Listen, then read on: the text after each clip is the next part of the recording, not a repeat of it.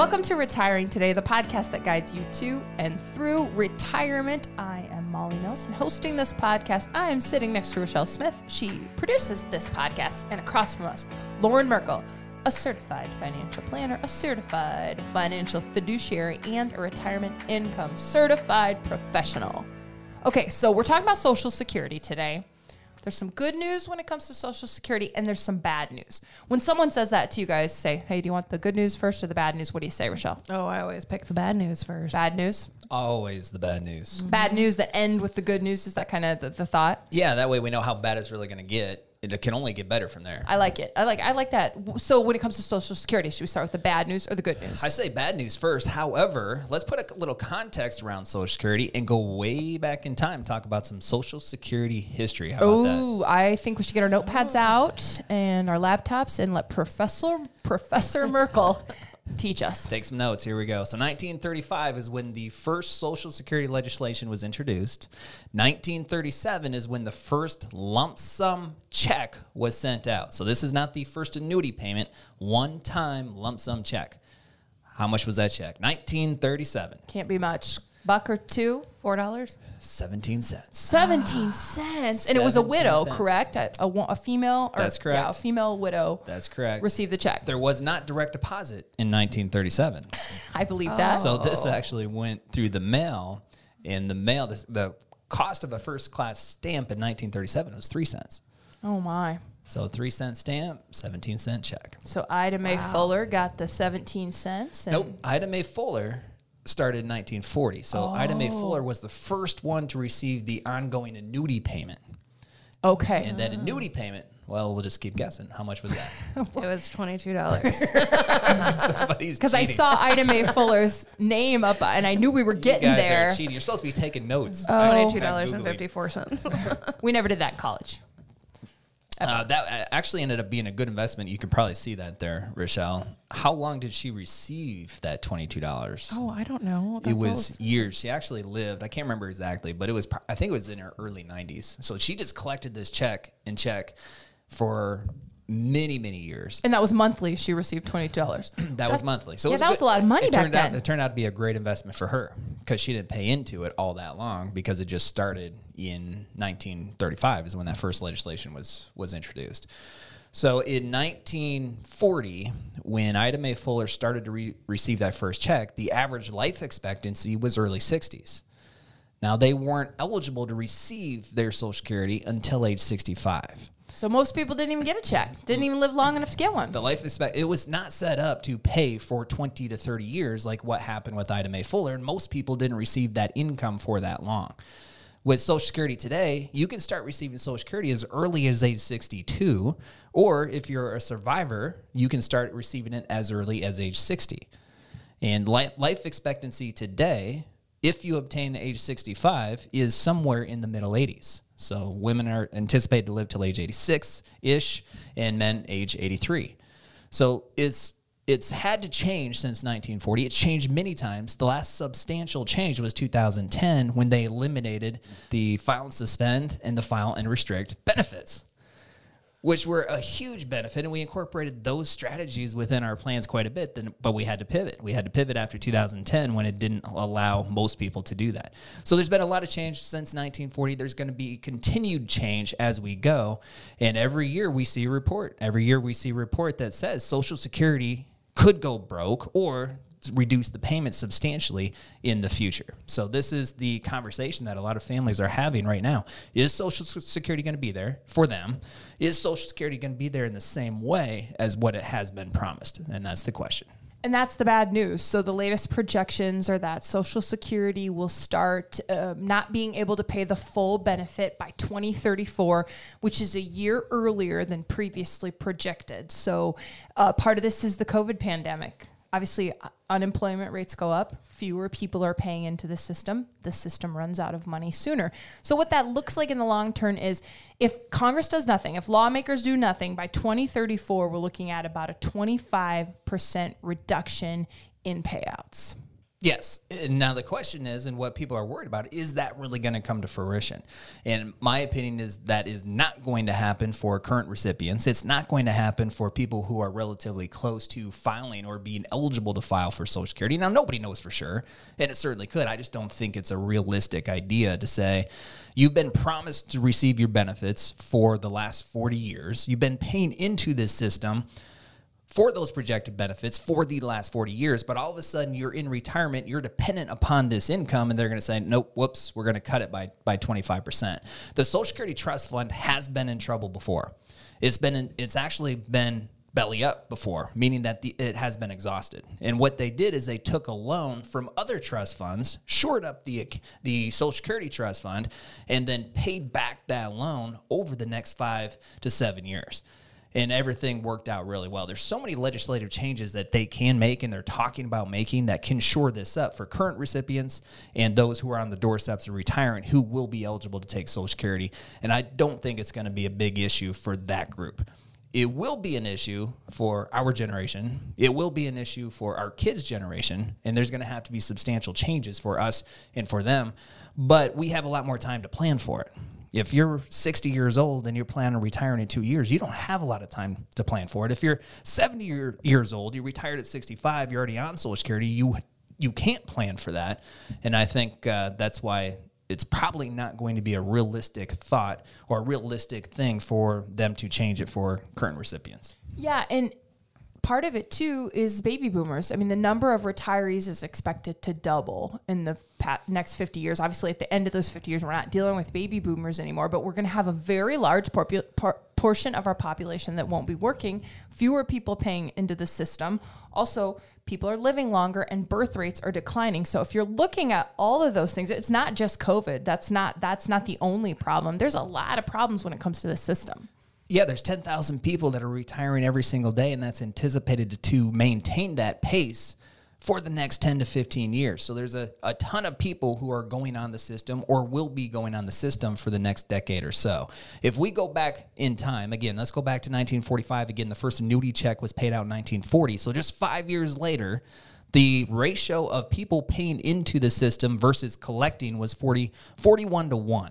So 41 people paying in, one person for every one person collecting. And if we fast forward to today, it's just over two people paying in for every one that's collecting. So a significant drop in that ratio.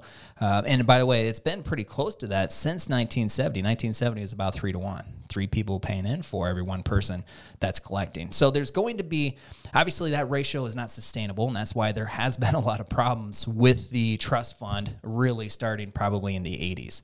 Um, but I'm confident because of the levers that they can pull to put money into that trust fund that they're going to make it there. They're, they're going to make Social Security survive for those who really need it at this point. Yeah, let's talk a little bit about the levers they can pull. One of them is having you pay more into the system so that so in order to um, i think they look at this in like 75 year projections and so something i was reading that was in order to kind of fix this shortfall one thing they could do is raise the payroll tax by 3.36% that would mean 1.7 for the employer and 1.7 for the employee. So, guess what? Basically, easy way to say that, raise your taxes. Raise your taxes. Isn't that always the answer? Is everyone we, cheering if out we there? need more money, let's just raise the taxes. Raise so yeah, your that, taxes. and that probably will happen. The payroll tax has increased. That's one of the, the levers they have used in the past. Uh, I think it's a relatively easy lever, especially uh, especially if we're thinking about reducing benefits by 25% most people are going to say, hey, let's not do that. Let's increase the payroll tax. They could also revise the formula. Um, they could change what the, the age of full retirement or the retirement age, at the age at which you could start collecting. All those terms kind of get uh, crisscrossed up in, in my head, anyways. And then they could also revise the formula for what the reduction in benefits if you elect earlier versus later. Yeah, there's a number of different ways they can adjust the formula. They have been increasing the full retirement age. It used to be age 65, and then they moved it to 66, and then and then they moved it to somewhere between 66 and 67. So now the oldest full retirement age is age 67. But there's been a lot of talk about increasing that to age 70. Which and then, sorry, I'm gonna re- I'm gonna interrupt you because remind me, I can start collecting at 62. Full retirement age is 67, but I have to elect by 70 What's the difference between that 62 and that 67? Your full retirement age is dependent upon your your birth date, your birth year. Uh, so everybody in this room, their full our full retirement age is age 67. So just as you said, we can start collecting at 62. We get our full benefit at age 67. If we elect at 62, then we take a reduction in that benefit that we receive. I thought you got the most if you waited till 70. You do. So that's called a delayed return credit. So our full retirement age is 67. We get our full amount if we elect at 67. If we wait till 68, we get an 8% increase on that full a benefit amount. If we wait till 69, now that's another 8%, so 16% cumulative increase. If we wait till 70, now we get another 8%, which is a 24% cumulative increase on our guaranteed lifetime income. So there is an incentive, there's a financial incentive, and it's it is baked into the cake, so it's guaranteed. So one of the one of the strategies for many people right now, and what a lot of pundits are saying is delay delay receipt of your benefit the longest you possibly can because banks are paying us nothing. So if we if we're looking at guaranteed alternatives, we put our money at the bank. They give us a half a percent. They give us one percent. Where here's the Social Security Administration out there saying, "Hey, if we don't collect, that's an eight percent guaranteed increase on lifetime income every year we wait up until age 70." So there is an appeal to that, and a lot of people are considering it. Now that doesn't make that does not mean that that's great a great idea for everybody and everybody needs to look at their individual circumstances and identify does that make sense? But it's certainly out there. It's a carrot that they're dangling to have people encourage people to delay. Yeah because if i hear this latest projection about the system going broke and i'm 61 i might be like elect when you can get it while it's still there. But really you kind of have to run projections like you're talking about which i know that's what you guys do with clients because electing early yes, you can start the benefit, but delaying could actually be a net gain even if there is a 25% reduction. Yeah, that's that's one way to look at it. I mean, essentially, I think what you're saying, Molly, is that there's a going if there's a 25% reduction in your benefits, you can negate that or even have a net positive. So let's say your full retirement age is 66. If you wait until 67 to collect it, that's an 8% increase. But if you wait all the way up until age 70, that's 32% cumulative increase on your benefits. So even if they decrease it by 25% down the road, you have a net positive to what your benefit could be. So that is a strategy that you can look at. Do we delay all the way up to 70 to have that 32% increase or 24 if your full retirement age is 67? And that could help insulate yourself from the risk of them decreasing the benefits by 25% down the road. Is that what you're talking about? I think that's what I read. Yeah. Okay. And and this, like a lot of retirement decisions, is going to be specific to you and your needs and, and your other sources of income and whether delaying or electing, you know, right at 62 makes sense. So here's a really great opportunity to speak directly with a retirement planner about your specific situation. It's a 15 minute complimentary retirement checkup call. You can schedule yours right now by going to merkleplan.com. That's M E R K L E plan.com. There's a calendar there. You click, you get right on the calendar of our retirement planners and you can have 15 minutes to talk about your specific situation. And now, guys, it's time for the part you both like to hear second the good news. The good news is Social Security is getting a raise, the biggest raise in 40 years, Lauren. That's incredible. We've waited for this type of increase for a very long time uh, obviously 40 years, right? We haven't seen this type of increase, and it's not out yet, but it's projected to be somewhere around 6% increase on your benefits. Uh, that's going to make a big difference in monthly income for many people. There's many people out there where Social Security represents 25 to 35% of their retirement income. And then there's also a contingent of people that represents 100% of their retirement income. So it's, it's a meaningful increase. A lot of people are going to be cheering. Most people don't know about that increase yet. Uh, because they don't really talk about it a lot until it becomes official. But 6% ish increase on monthly income can make a big deal for a lot of people. Yeah, so some 68 million people will are expected to get about a 6% increase. The average social security check is $1500, $1550, excuse me, should go up to about $1650 in 2022. Yeah, so since 2010, it's been a 1.4 increase. If we look all the way back to when COLA started, the cost of living adjustment was embedded within the Social Security equation. It's only averaged a little bit over two percent over that that time frame. It's a pretty meaningful increase for Social Security recipients. Now, not to go back to the bad news, I thought we were kind of past that, but uh, Sometimes it creeps back know, in. Sometimes it comes back in. The bad news is is that if you're on Medicare, which most Social Security recipients are, there is an increase in your Medicare premiums. They have not announced that yet either. But that whatever that increase is, it's going to take away from that increase of Social Security. It, it's not going to be dollar for dollar for most people, but it will, instead of the $100 a month increase in the example you gave, Molly, the net increase could be maybe $50 a month, maybe $40 a month. So it's great news because there is going to be an increase, but we'll see what happens with the Medicare increase, and that's going to take take out of the Social Security increase. Yeah, and let's briefly talk about why. Why do lawmakers, why is the 6% increase coming? And basically, it's inflation. So they look at the consumer price index, they take a couple of months and they go year to year, and the cost of goods and services. We've seen it gasoline, groceries, they've gone up. And so that's what dictates this COLA. That's exactly what dictates it. Uh, if you look, if you turn on the news, uh, every single day you're hearing about lawmakers, you're hearing about pundits talking about this inflation, the cost of our goods and services increasing. They're talking about where it's probably going to go over the next 12 months,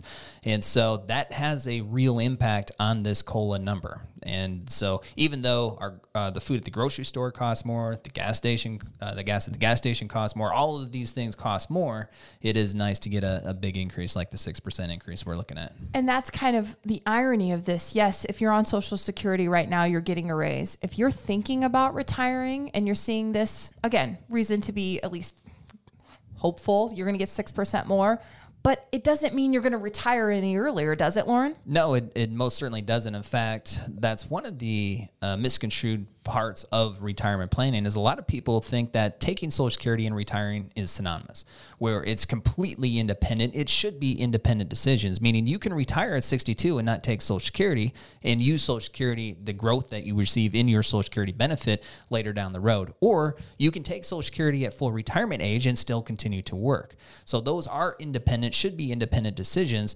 And how we go about determining what you should do from a social security standpoint because uh, you, you have up to 81 options. If you're a married couple, you have up to 81 different options. All this stuff that we're talking about here seems really complex and confusing, and it really is. But when we boil it down and we make it very simple and we say, of the 81 options that you may have, here's a handful that may mo- make the most sense for you in your situation, when you want to retire, what what you want your lifestyle to look like, what other retirement resources do you have? Here's a handful that may make the most sense, and then we put it into your plan. So if one of those handful of options is for you to take your benefit at 62 and your spouse to wait until full retirement age, we put that in your plan, and then we look down the road because whatever social security decision you're looking at making it's easy to understand the short term impact. If you're going to receive $1,500 a month, you know that's an extra $1,500 a month coming from Social Security.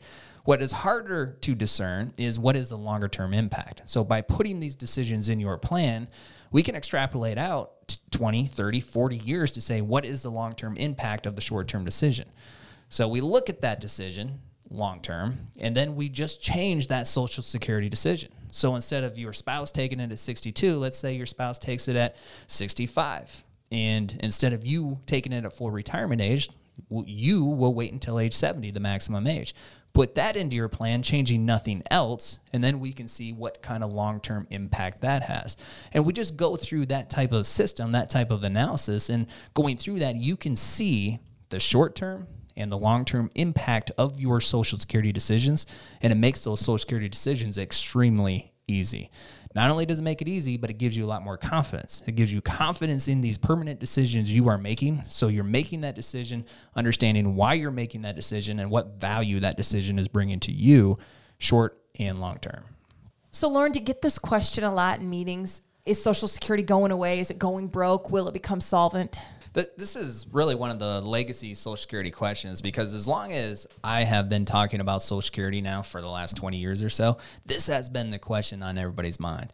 And I remember conversations that I had uh, when I was really young with my parents as they were thinking about retiring one day. And I remember my dad saying that we're planning as if Social Security is not going to be around. So this has been a thought for decades and decades, but yet it's it's still here. And for people like my parents who are now retired, they're on Social Security, they're taking it, and it is a tremendous benefit to, to them and millions of other Americans who are receiving Social Security. Social Security is embedded within the thread of American society at this point. Will it go away at some point down the road? Maybe.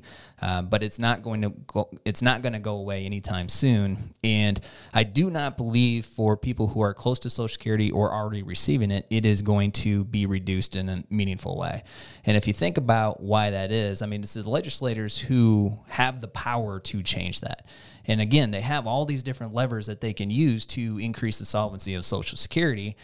Uh, if we look at the contingent of American populace who votes the most, it's going to be the people receiving Social Security or close to. And if these legislators are thinking about reducing their benefits by 25%, when everybody knows there's other levers they can pull to shore it up and, and not have that, these legislators are probably going to get voted out right? These Social Security recipients, the people who need it, the people have been promised this for 40 years and have paid into it for 40 years, are not going to receive that well. So I think it's in. Uh, I think the way legislators look at it, it's in their best interest to make sure that they continue to uh, pay out the benefits to the recipients as promised. And again, there's so many other changes that they can make to make sure that that does happen. So if you are looking to make a Social Security decision soon, um, I would rather have you do the analytics, kind of like what we talked about, put your plan together, identify what is going to be the best decisions for you based on all the other factors outside of Social Security's going broke because it's probably not for you. Uh, and you will probably receive your benefits as as promised. So now it's a matter of making the best decisions for you based on all the factors outside the fact that Social Security is going broke. And a great opportunity, a great chance to do a little bit of that analytic work is to talk directly with a retirement planner. Again, a 15 minute complimentary retirement checkup call. You can schedule one today at merkleplan.com, M E R K L E plan.com. Social Security, of course, just one aspect of retirement. We continue talking about all of the pieces of the retirement puzzle on this podcast. It's retiring today, and we thank you for listening. Merkle Retirement Planning is an independent financial services firm helping individuals create retirement strategies using a variety of investments and insurance products to custom suit their goals and objectives. Any information discussed in these shows is for educational purposes only and should not be construed as investment, tax, or legal advice. Investment advisory services are offered through Elite Retirement Planning LLC. Insurance services are offered through MRP Insurance LLC. So 1935 is where the first Social Security legislation was introduced. 1937 is when the first lump sum check was paid out to the first recipient of Social Security. Any guesses on the amount of that check? This is 1937. I feel like I should know this. Lump sum. I've heard it before. Not much. it's not much. It was Mabel something or Marjorie or it was a, a woman, a widow. Uh, you're I talking about. Ida Grove. Ah, so that's 1940 is when Ida Grove gets introduced. Ida to the Grove is a town in Iowa. Perfect. Are you sure that's the She's name of the famous. recipient? She's famous. Rochelle. Oh, you can Ida Google Grove it. is Google it. also a small town in Iowa that has like this whole castle theme thing. You're you- right. It's Ida May Fuller.